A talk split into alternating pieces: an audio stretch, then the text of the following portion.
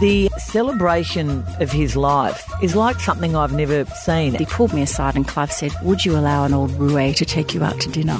And I said, Oh, thank you, Clive. That would be very nice, but First of all, I have a husband and he might wonder where I am. Oh, that's one of those opportunities you just let slip by, Corrie. I'm not saying you would have, you know, had a crack at him, but it would have been nice to have dinner with him. The weirdest thing I've read about this week, Caro, is the unauthorised musical produced by Johnny Depp, which focuses on Michael Jackson's life from the perspective of Michael Jackson's sequin glove. the glove is telling the story. That's pretty weird. Do you want to know more? No, no. Even now, there's racial taunts, and it's just horrifying to think of this massive sporting superstar, one of the biggest sporting names in this country, one of the most brilliant athletes in this country, still occasionally having to put up with that crap. Don't Shoot the Messenger podcast with Caroline Wilson and Corrie Perkin.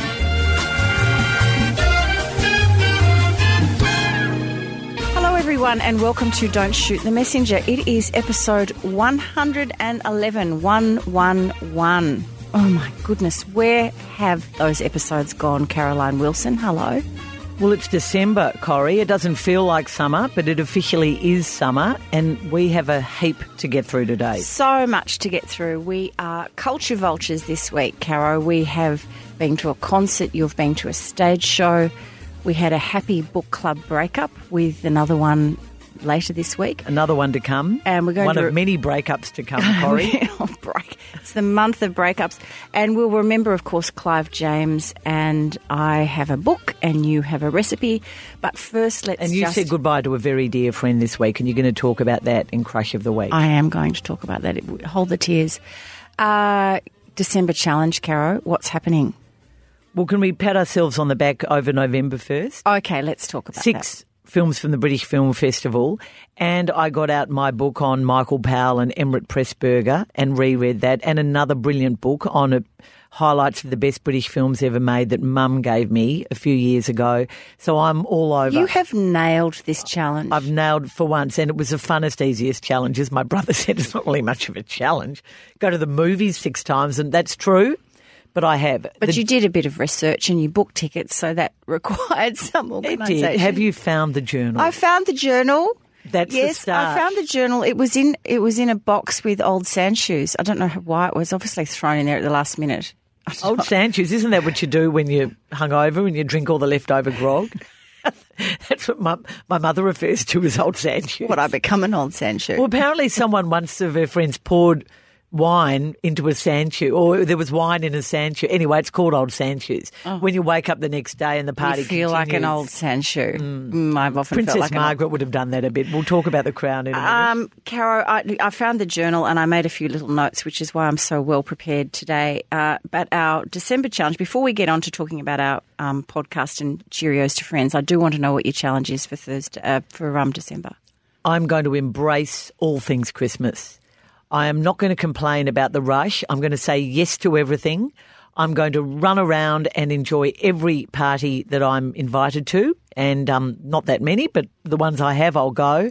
I've bought tickets, as you have, to a very Jewish Christmas at the Jazz Lab um, later on this month, where Al, the brilliant Alma Zygier is going to be performing. I'm doing it in the middle of a hectic week, but I'm going to enjoy it. I'm going to sing Christmas carols. I didn't get to St Paul's Cathedral this year. Where are you going to sing them? I don't know. Whenever it happens, See, feel free on the podcast. No, there are, there are a couple of thousand listeners who'd love to hear your voice. I am not and I'm going to not worry about how busy and awful it all is, and I'm going to somehow is enjoy it. Is this a challenge? Believe me, it's every challenge. and I'm going and, and I'm going to give of today. I'm making a speech. I'm going to give of my time. I'm going to give of my personality. Jesus, you're going to be inundated. And speaking of, you haven't exactly um, embraced this, Corrie. This um, enjoy everything and embrace everything and, and be gracious. No need to quote my conversation. What did you say to me? You, it, in fact, this comes under the headline of apologies. We haven't done that for a while. I made you my biggest and best batch of the Laurie Charteris Christmas nuts last year. And what do you say to me, Jane? I'm going to include you in this. Do you know what she said to me the other day? By the way, can you not give me those Christmas nuts this year? I mean, is is that rude or is that rude? Well, is it because, like, when you gave them to me, I ate an entire tin of the nuts Thank in you. about knows? Yes, yes. See, there are other people. Uh, it was for Preemptive dietary strike. health. Thank you, They're to Jane. share with your friends. No, I no, I ate in them all mys- I ate them all myself. I hid them from friends, Caro. I OD'd. I had And no I sooner had that you dreams. said it, no sooner than you said it, that our friend Mary said the same thing. So I felt as though collusion, there'd been collusion, that you'd both got together and said, if Caro makes those bloody Christmas nuts again. So she said the same thing. Corrie, Oh no! I, I just said to you, just a You'll little old.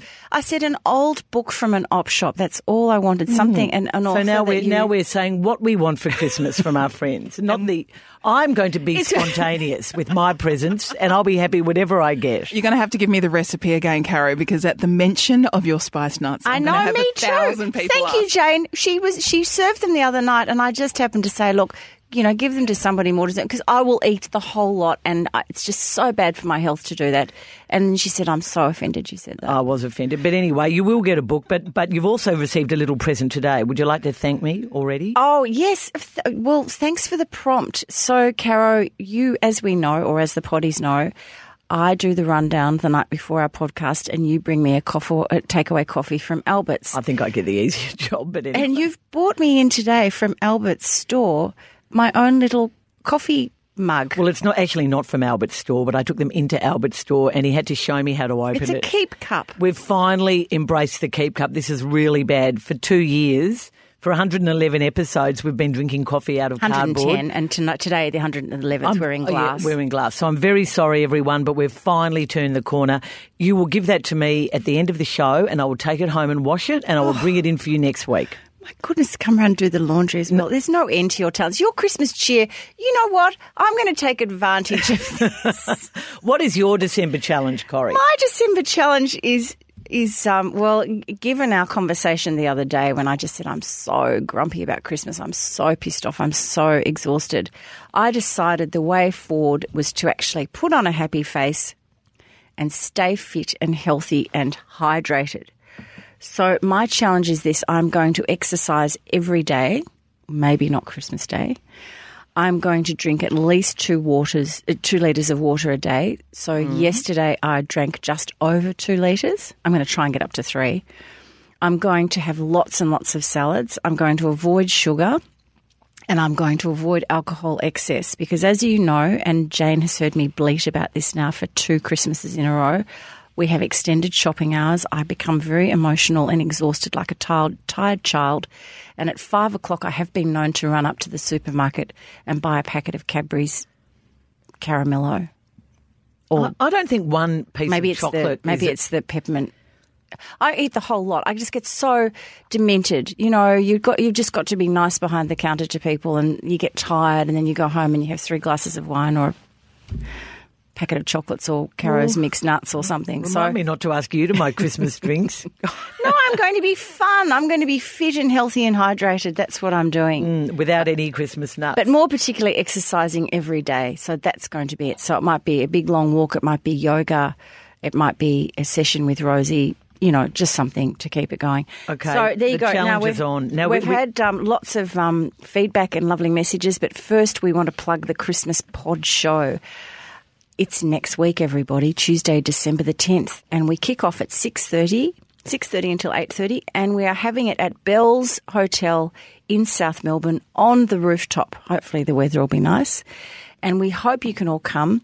The tickets are $80, which includes your food and grog and all of that bizzo, and of course our company, and email Tara at events at crocmedia.com if you would like to attend, or you can call the lovely Tara on 8825 6605.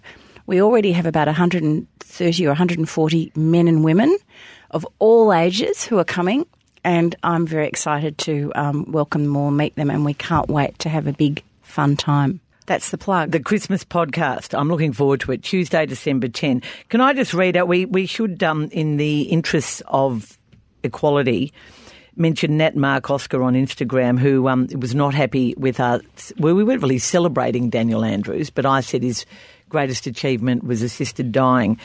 Um, he or she was very not happy at all about the um, the safe injection room. Re- reckons he set it up purely for political points, as there was a by-election and he wanted to beat the Greens. Right up until his out of the blue announcement, he said he would never set up an injection room. Disgraceful behaviour. And according to Nat Mark Oscar, Victoria has gone downhill over the last five years. Mm, that's, that's an interesting point of view. David and Robin Everett contacted us via the Don't Shoot the Messenger Facebook page and they said, Your program is a delight to listen. Oh, thank you very much. Always interesting discussion and love the humour. We are both teachers and teach the boy in the striped pyjamas to our year eight classes. This is in relation to our conversation last week, Carol, About about, the importance of Holocaust. Holocaust yeah. literature, And they say, say yeah. learning about our history, and particularly the Holocaust, is so important. Keep up the good work. Thank you, Robin and David, for that message. Kathy Top, I'm so glad you tuned in. She said, listen to the Pete Buttigieg interview on the daily, and I'm so impressed. So that's another plug for that mo- most excellent podcast. And before we move on to our cultural highlights, I did love Justin Unwin on Facebook, who um, says that um, he absolutely agrees about reaching out, also agrees 100% with you about have a good one, um, that he's too polite to tell these salespeople the real answer he would love to give when they say have a good one or reaching out. And um, he reckons it shows a lack of training. And he, he also has a thing about salespeople continuing conversations between themselves instead of giving their customer 100% attention. He's not happy with chewing gum, facial piercings, and are you right? Oh, Are you right's okay. Oh, no, no, you must say, are you happy browsing or may I help you? Not, are you right? Well, I actually If somebody in our bookshop said that, I'd send them out the door, quick sticks. or, well, as my children die whenever I do this, I actually say to the salesperson, any chance? As they've been on their fifth phone conversation, and all I want to do is know where the changing room is. Oh, that That goes me nuts. against the grain of being happy in December, Caro. That's right. Well, I will be now. I won't You won't be saying that to the people. I won't be IKEA. saying any chance.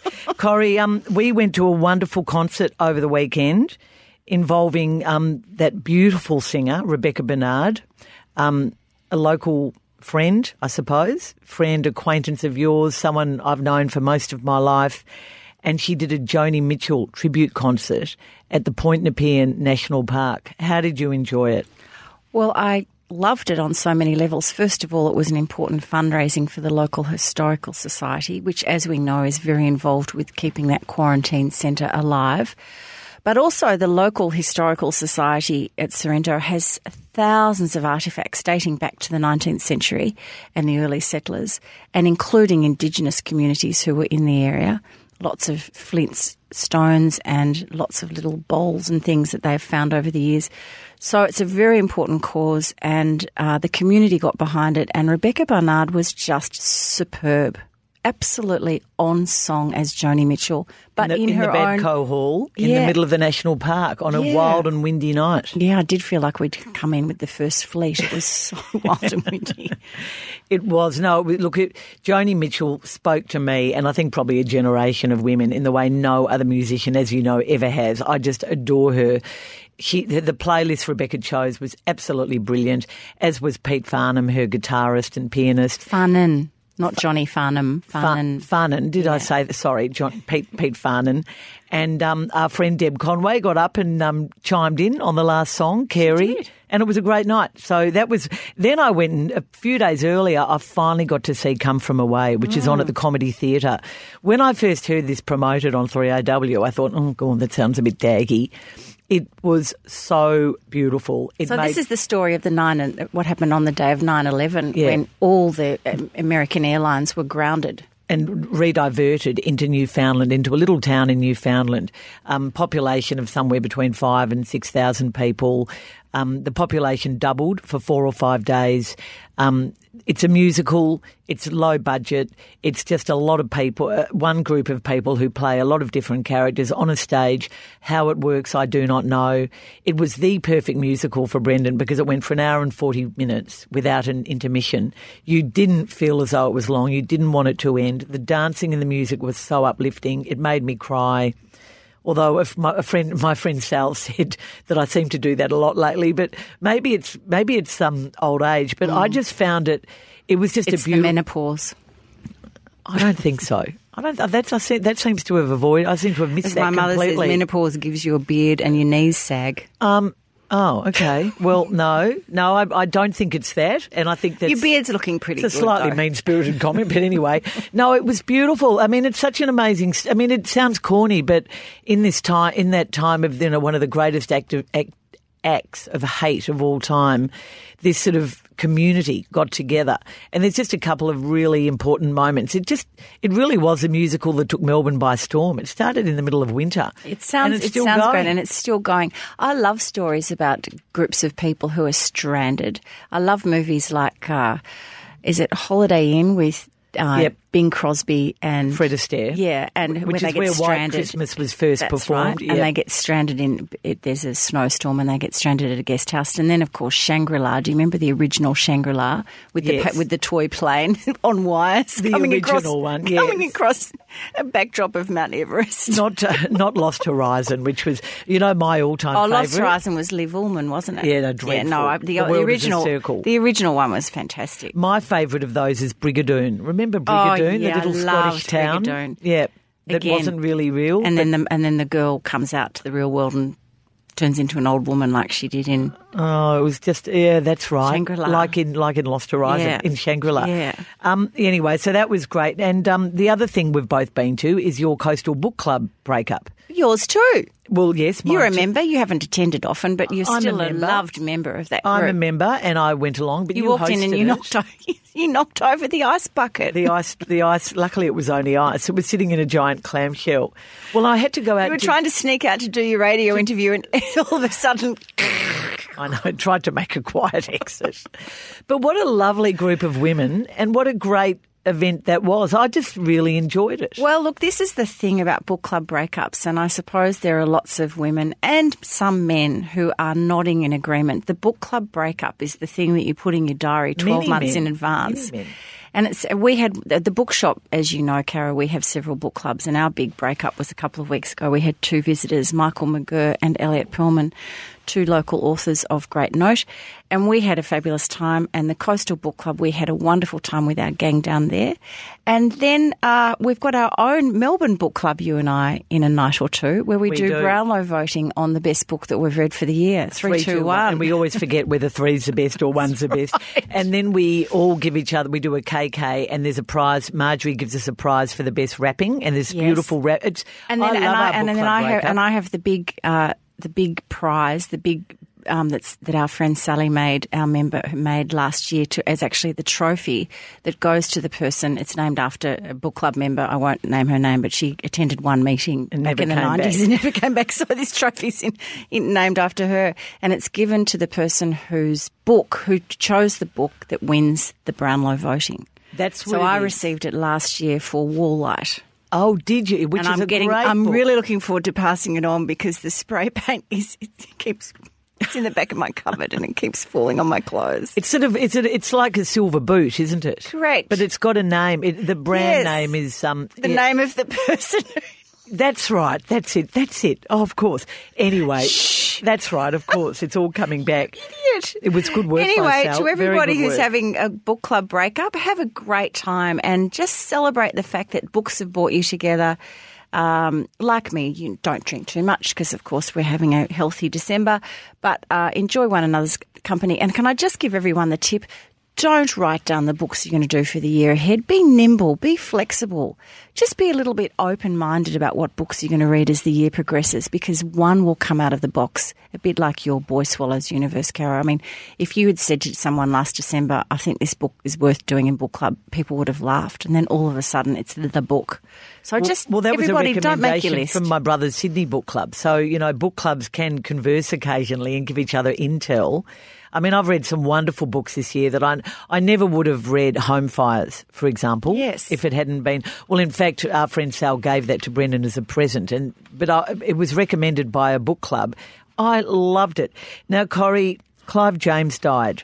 Well, he actually died a few days before we all learnt that he'd died, but the um, celebration of his life is like something I've never seen, and I think it's probably it was timed beautifully for all the weekend newspapers. But I noticed the Weekend Australians review section actually did a wraparound, which they must have done as a deadline thing because the review section had a wraparound about Clive James celebrating his literature, his poetry, everything about his life, which I thought was so impressive. Well, I do But- know that obituaries obviously have been written well in advance because they knew that he was um, so unwell. Well, he was meant to die in about 2014 when he did that interview with yeah, Kerry O'Brien. That's right. In 2011, he was diagnosed with leukemia. So, look, I can't even begin to talk about Clive James's impact on the literary world, but also Australian culture as well. He was, he was, um, he's got such an interesting story, Clive James. He was born Vivian Leopold James, and he received so much stick at school. He put the pressure on his widowed mother to change his name. His father had died, was in a Japanese war camp during World War II, but actually died in the plane coming home, which was an absolute tragedy. And Clive was a little boy. But he said to his mother, I just can't cope being called Vivian because Vivien Leigh was the big star of Gone with the Wind. So he he chose Clive the name of Tyrone Power's character in the 1942 film This Above All, which um, I have never seen. But anyway, Clive was seemed to be quite happy with his name, and on he went. He was a star child. His mother worked in a factory. They were very working class in the Sydney suburb of Kogarah. And he went to Sydney Tech, and then he was so brilliant, Caro. He received bursaries and University of Sydney, um, you know, free passes and all of this sort of thing.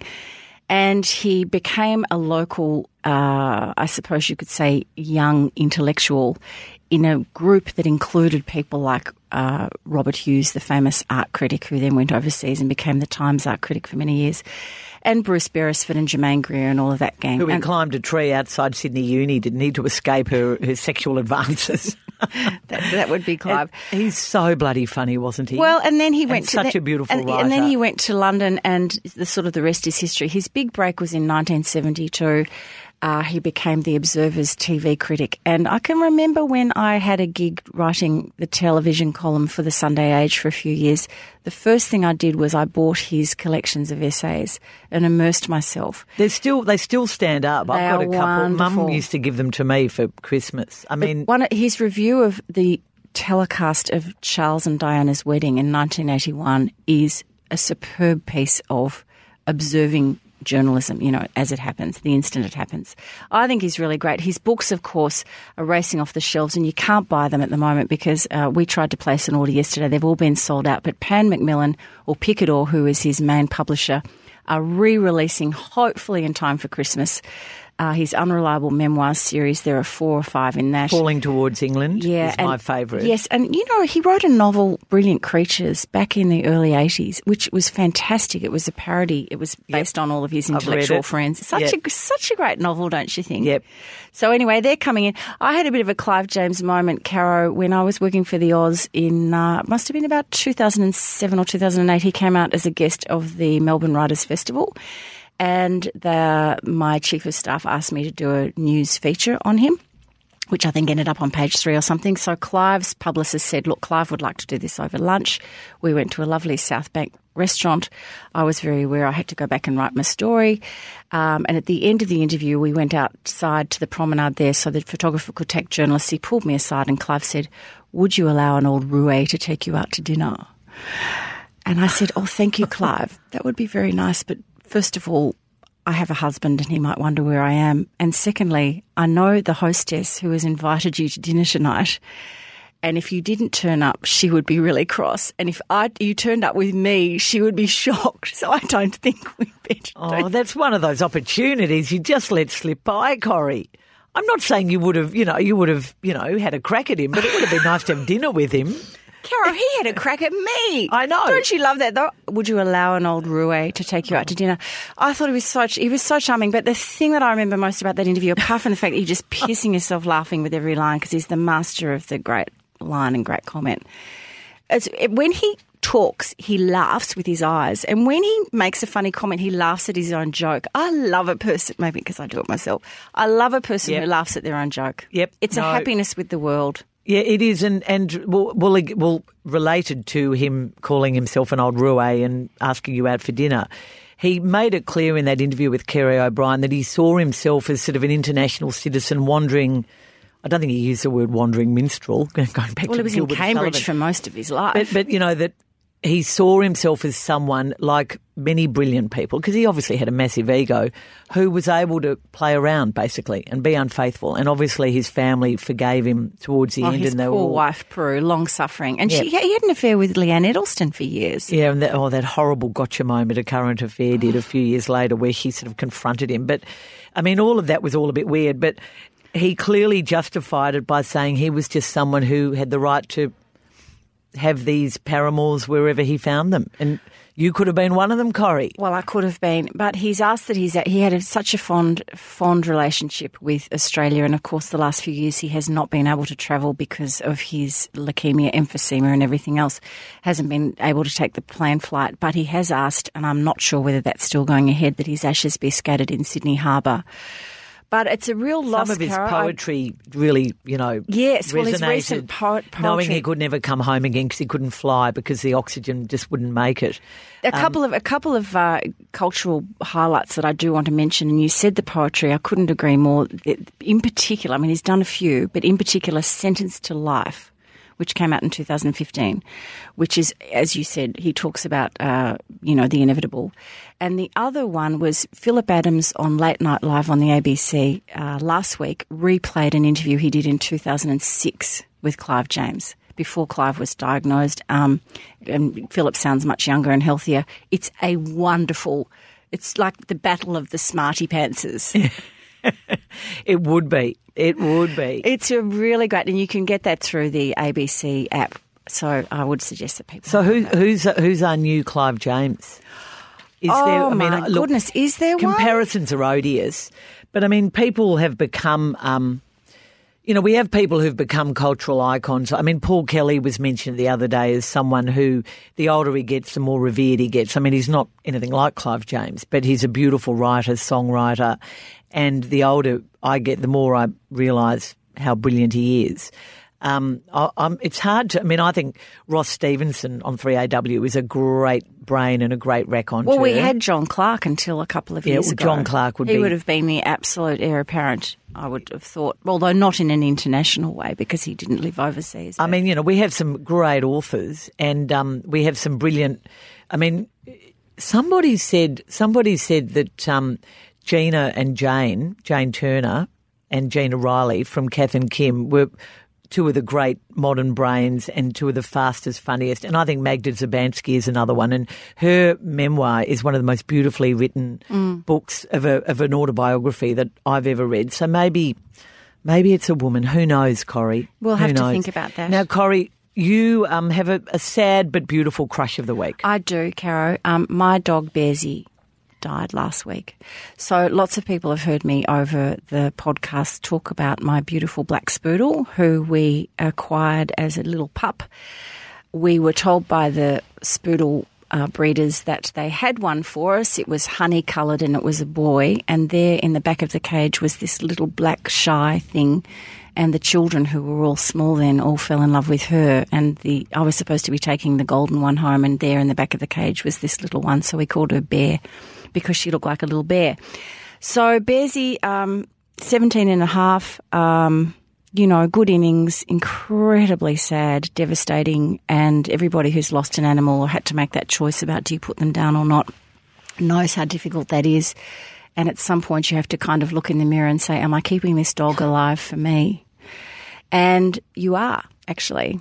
So uh, she was suffering, and it was really sudden because it happened on the day I think that we recorded this podcast last week. And I went home to work, and I just realised how frequently she was having these little fits and turns. So that was it.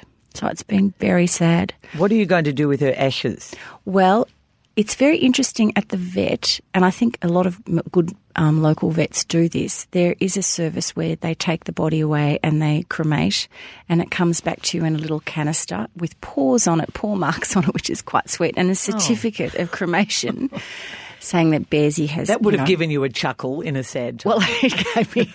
I thought, oh Lord, it's a bit. What am I going to do with this canister? But, um, and the little paw marks are a bit cute. But uh, at the back of the certificate, there's a poem about loss. And, you know, one day we'll be together again. I thought, oh, well, I don't know what I want. Anyway, it was very interesting.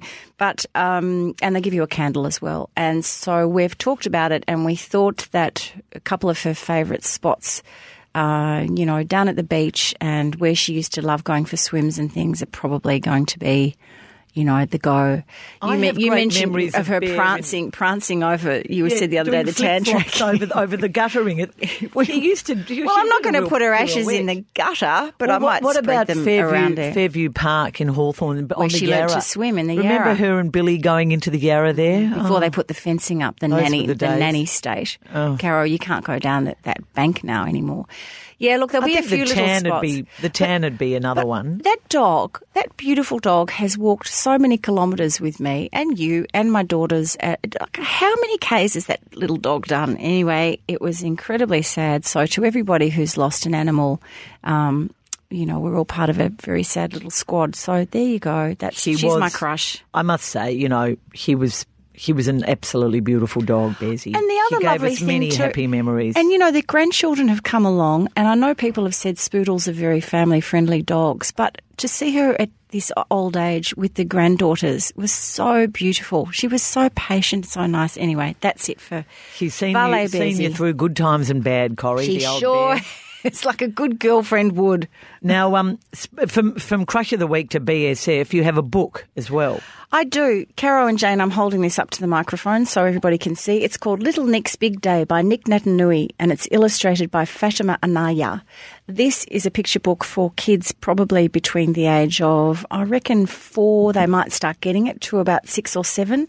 And it's Nic Naitanui has written it in verse about his first day at school. And he was very nervous about going to this new school because of the difference. The difference being his skin colour, Yep. yeah, and all of that sort of thing. He took his footy with him because the children were all told, bring something that means something to you. And the story, of course, is acceptance and celebrating diversity, which I know are buzzwords at the moment, but this book is written with such integrity about these issues. It's a really sweet book. And I urge people to, if they have grandchildren or children or a special child in your life and you're thinking of a Christmas gift and you want to give a book, go no further, especially if they love Aussie rules. But there's not a lot of Aussie rules in it. It's just a really lovely book. It's cute, isn't it? Little Nic's Big Day. I read a lovely interview with him in um, the Weekend Age last weekend. He did a, one of those out to lunches with Jake Niall. And um, they went to a pub in, I don't know, in Fitzroy or Brunswick or Carlton or somewhere and um, had lunch. And he spoke about how, you know, even now, even now, you know, there's racial taunts. And it's just horrifying to think of this massive sporting superstar, one of the biggest sporting names in this country, one of the most brilliant athletes in this country, still occasionally having to put up with that crap. Anyway, no, it looks like a beautiful book. Was that the interview where Nic basically had salad and Jake admits that he had Jake had the sausages. and then he had the pudding afterwards? Yeah, he did. He said the photographer insisted I have pudding. Sure, Jake. Now, what's your screen? Is it another British movie? No, I'm going to talk about The Crown because I've finished watching it, and um, I know you. This is the third week in a row. No, no, we haven't talked about it as a screen. We've only mentioned it. Well, you've have you finished it yet? No, because I don't have a television. It hasn't been hooked up yet. Oh God, that's so frustrating. Well, that's what happens when you move house and, oh, dare well, I say, look, the NBN I've- comes into your life. I've finished it. There has been some. There was some brilliant casting, and there was some not so good casting. So, who were your brilliant casting? Oh, Charles Dance as Lord Louis Mountbatten was, as uh, my mum said, a masterstroke. And the the episodes involving him are fascinating, particularly the one where he gets involved with this, this vaguely sort of right wing banking fascist sort of plot to take over the government, and um, then realizes he's just an old fool who's you know. Is, doesn't have, doesn't really have that relevance anymore. Um, but his mentoring of Prince Charles, anyway, he's a brilliant actor. Harold Wilson is fantastic. I agree with that.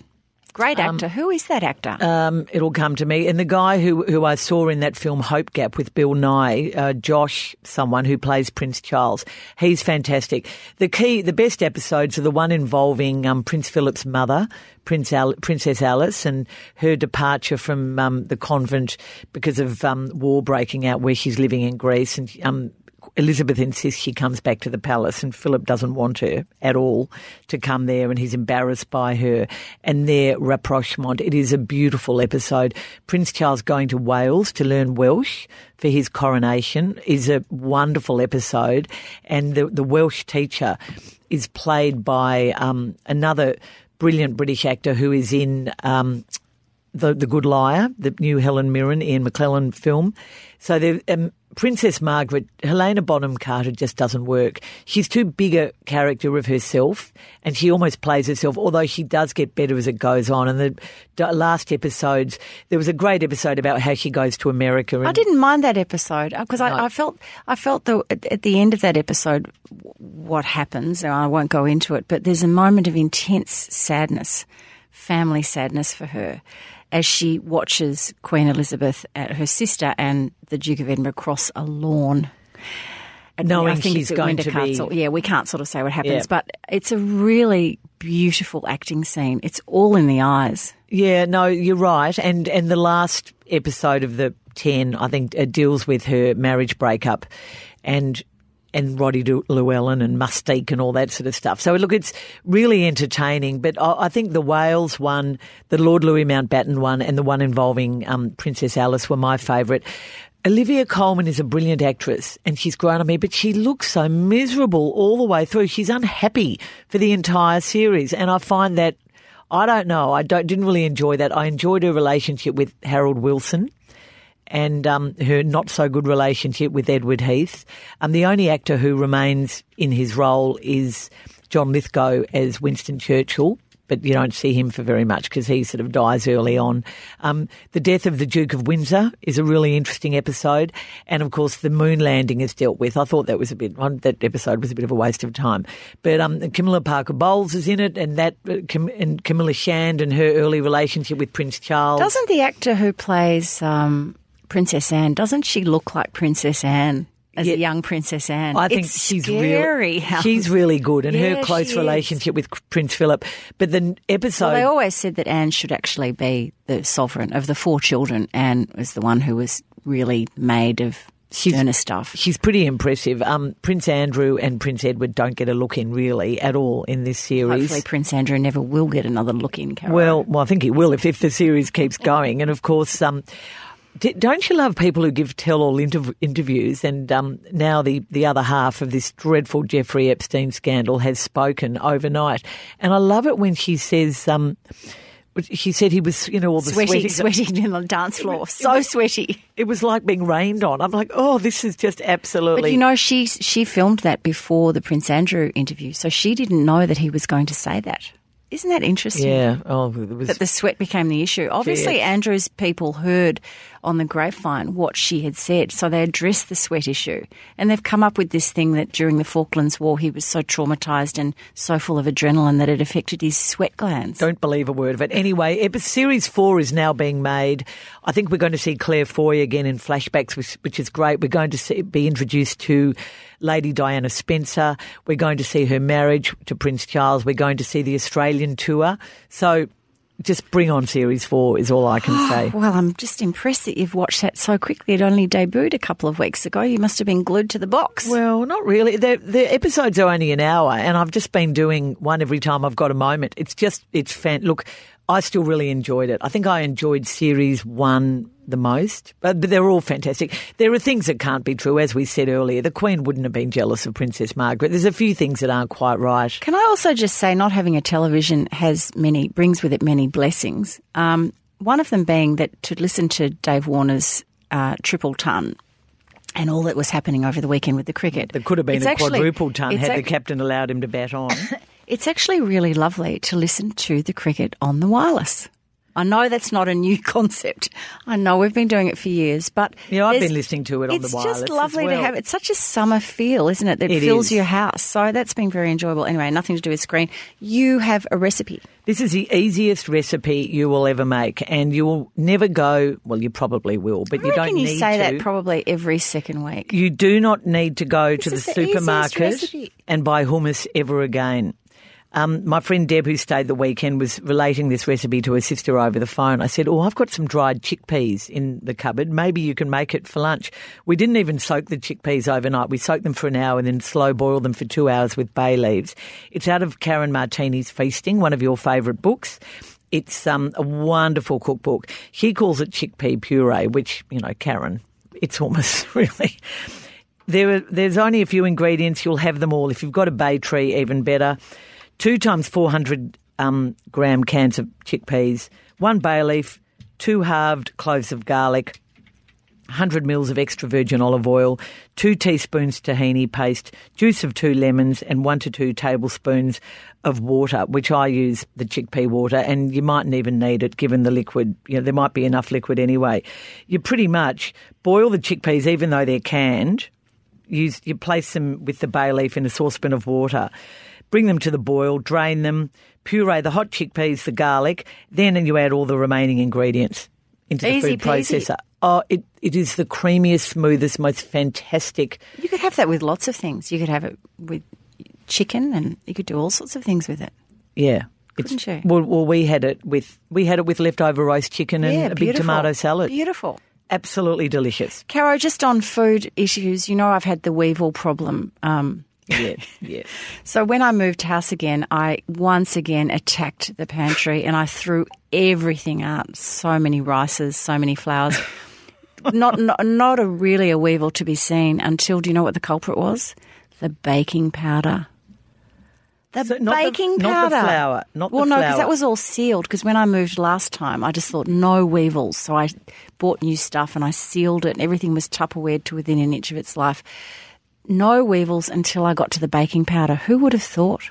Anyway, We actually put some you are. baking powder in with the chickpeas. That's just another thing. If, Oh, if okay. yeah, because that was good if you hadn't soaked them not overnight. weevil, not weevils with the chickpeas.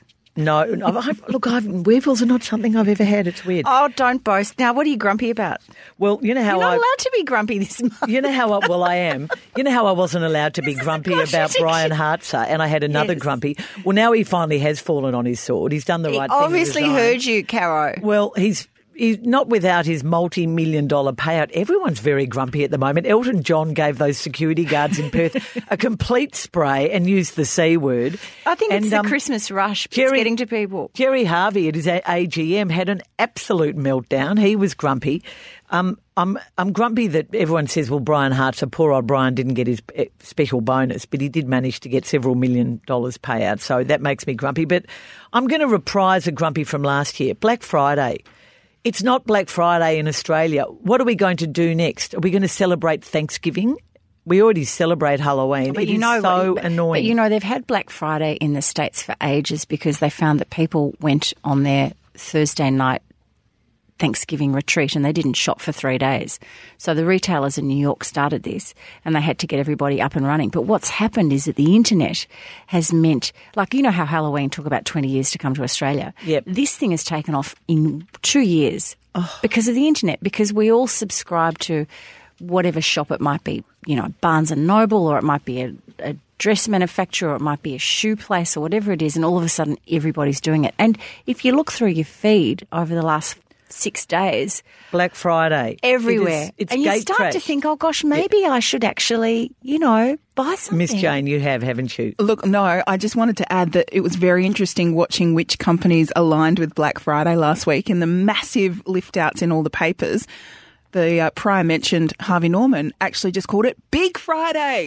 I, we really want a sale. We don't want to miss out on this, but we really don't want to Well, be seen as they were- Americanizing it. And I'm glad they were sensitive enough to take the blackout because for Australians who have gone through bushfires, it has True. terrible connotations. Well, the worst bushfires Victoria ever seen. Um, but uh, that's what Black Friday is to us. And I'm not saying we commemorate that with any joy, but anyway, I don't like it. Now it's time for six quick questions, Corrie. What's the weirdest thing you've read about this week?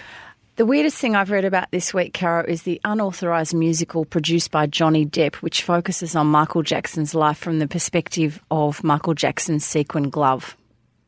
The glove, the glove is telling the story. That's pretty weird. Do you want to know more? No, no. It's premiering in It's Los Angeles in. January. I thought you might be intrigued. Um, okay, your quick question. What's your favourite Joni Mitchell song? This is like asking me my favourite child. I mean, there are thousands, but I think given that Court and Spark is my favourite album, even more than Blue, I'm going to say it's a toss between Free Man in Paris and People's Parties, both of which completely resonate with me to this day. So I think I'll say People's Parties. Mm. One of the most beautiful songs about how tough it is sometimes to get in the spirit. It's just, the lyrics are unbelievable. I'm just living on nerves and feelings with a weak and a lazy mind. And coming to people's parties, fumbling, deaf, dumb, and blind. I wish I had more sense of humor. Keeping the sadness at bay, throwing the lightness on these things, laughing it all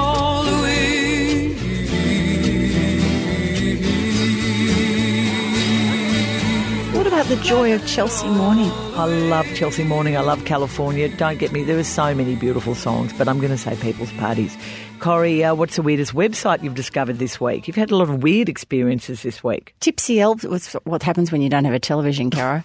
Tips, tipsyelves.com. Fun clothing and outfits for every holiday. So, Caro, there are these two American blokes, Evan Mendelsohn and Nick Morton. One was a dentist and one was a lawyer.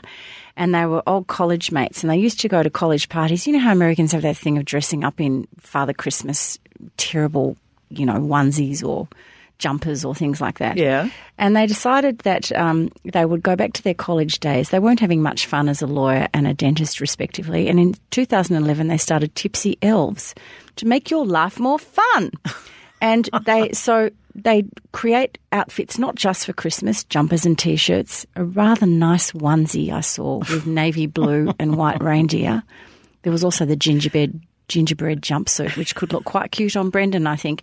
Um, but there's all they also do um, outfits for Thanksgiving, Hanukkah, Halloween, bachelor, Tipsy- bachelorette parties, Tipsy elves, Elves.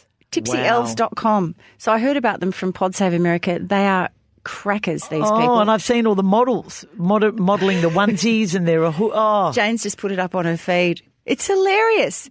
Anyway, if you just want a bit of fun, contact Dipsy at ki- tipsyelves.com. Caro, and she makes fun of me for watching all the episodes of The Crown. um, well, at least you can. Some of us don't have a telly. Now, just in relation to Scott Morrison's really weird and inappropriate phone call to the New South Wales Police Commissioner a few days ago, have you ever made a call that you wish you shouldn't have made? Can I just follow, interject with a story uh, my husband Brendan broke on Channel 7 News this week, which is a visit that maybe shouldn't have been made. And that was Tony Abbott's decision to go and um, visit George Pell on Monday at the Melbourne Remand Centre, I think it was. Whoa. Brendan actually got was there, got the interview with Tony Abbott, got the shot of Tony Abbott coming in, and, and it was a great story, and it's had massive um, national coverage. In fact, international coverage. I don't think that's that's maybe a visit that maybe How shouldn't have did been. how did Brendan get the tip off on that? Oh, it's, you see, if you know a couple of Pentridge officers, it's amazing. You don't sort of. Well, I don't think. I don't think it was. At, he's at Pen- Pentridge, is he? I think he's at the remand centre. But yeah. Anyway, um, well, the phone call I shouldn't have made was one I didn't know I was making. You know, one of those ones where you accidentally dial someone, and we won't name names, Oh, I know this. and you're going to lunch with them, and you are saying to the person opposite you, "I've got to go and have lunch with this person." You know, It's not quite how you said it, but yeah, I didn't say it like that, and the person heard me because I accidentally dialed their number while I was saying it. oh dear, that was the worst moment of my life when said person rang me back. and potties, I can. I can said- vouch for this because I was at a desk nearby in And the said, age "Look, I'm under and she turned white. Under the circumstances, said this person as they rang me back, I think we'll cancel lunch. Oh, you were shocked. Bottles of champagne, thank letters of apology. It's never been quite the same. And it serves me right. Anyway, that's a phone call I should never have made. What's the weirdest tip you've been given all week, Corrie? In the Independent newspaper on the weekend, uh, we learned that the Queen prefers round ice cubes, Caro, to square ones. Round ones apparently don't make such a loud, loud, loud clinking sound in the glass. So when you're having your Dubonnet or whatever it is, this is the Queen's favourite tipple.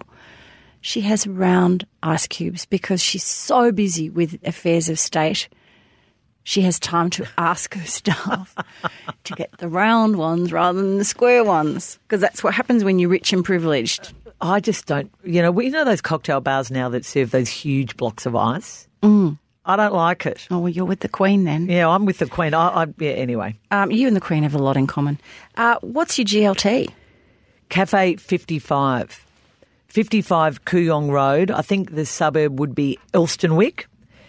Every Friday, they make, speaking of hummus, the hummus theme is going on. They make this hummus, which they ser- they only make it on Friday. They serve it warm. You go in, you, they serve it with all the other stuff that you eat it with. I, I, I am told it is the most incredible experience and the most beautiful hummus you'll ever eat. Breakfast and lunch. They only do it on Fridays. I think they're quite. Can you get takeaway or you've got to sit there and eat Well, you, uh, that's not the point. You've got to go there and eat it. it? Okay. They're not quite as grumpy as hummus- the man. As the man. I'll meet you for hummus and coffee. Oh, Well, no, you just go and have the hummus. Just trust me. Cafe 55, Fridays. You know, I remember the man We'll in job, be there. Remember the man in Job Warehouse? Remember that really grumpy man who used to just say, get out, get out when you dared to ask if he had jacquard or... you can have a roll of calico out of my shop. They're, they're not quite as grumpy as him, but I can't anyway. do his European accent. Cafe 55. So that's my GLT, Oh, Corrie. well, that's lovely. Well, it does sound like you're a little bit grumpy, but you've got uh, three weeks to repair yourself, Cara, with your challenge and be happy as a lamb. Well, Corrie, dare I say, somebody had to be grumpy for both of us because you were rather you rather had a mortgage on grumpiness for a few weeks. I have no, I- and uh, but I'm going to be healthy, so that's the good thing. Um, thank you everybody for listening to us. We do have our Christmas podcast and our finale for the year, and I just wanted to mention that if um, if those who are coming, or even those who are not coming, we're going to have a little Q and A session with. Caro and myself. So if you have any questions you would like to ask us, Peggy O'Neill's going to be there. My yeah, mother Julia. But you can write down Anna your from question. the op shop. You can email Oh, um, questions. Yeah. You can email questions to the Don't Shoot Pod. Feedback at don'tshootpod.com.au. Thanks, Jen. I always forget it. Can I just remind you as well that $10 per ticket is going to a charity of your choice. And I'm really excited that you have chosen to uh, donate to the Salvos Drought Relief. You can actually, and we'll be putting this money towards it, help a farming family buy feed, stock, supplies. they pay and gas pay bill or whatever, yeah. So just imagine, you know, here we are in our privileged little Melbourne bubble. We will be donating $10 per ticket, and there are a few tickets left. And if anybody would like to donate and they can't come, just um, contact us via. I'll, I'll put all the Where? details on the, right, uh, the okay. Facebook you, for the You do all that, Shane. Anyway, we're on the rooftop at Bells next week, Tuesday, December the 10th, 6.30 to 8.30. If you'd like a ticket, contact Tara, events at crocmedia.com or give her a call on 8825 6605. Thank you, Miss Jane, for keeping us on the straight and narrow today. And please, everybody, tell your friends and family to subscribe. We love receiving your feedback, so keep in touch with us. If you see the little stars and it asks you to rate our podcast, please give us five stars because that helps other people to find us. And you can also contact us and see what we're doing on Instagram and Twitter at Don't Shoot Pod. And as Miss Jane said, feedback at don'tshootpod.com.au is our email address. Caro, it's been lovely seeing you today. Good work, Corrie, and don't shoot the messenger.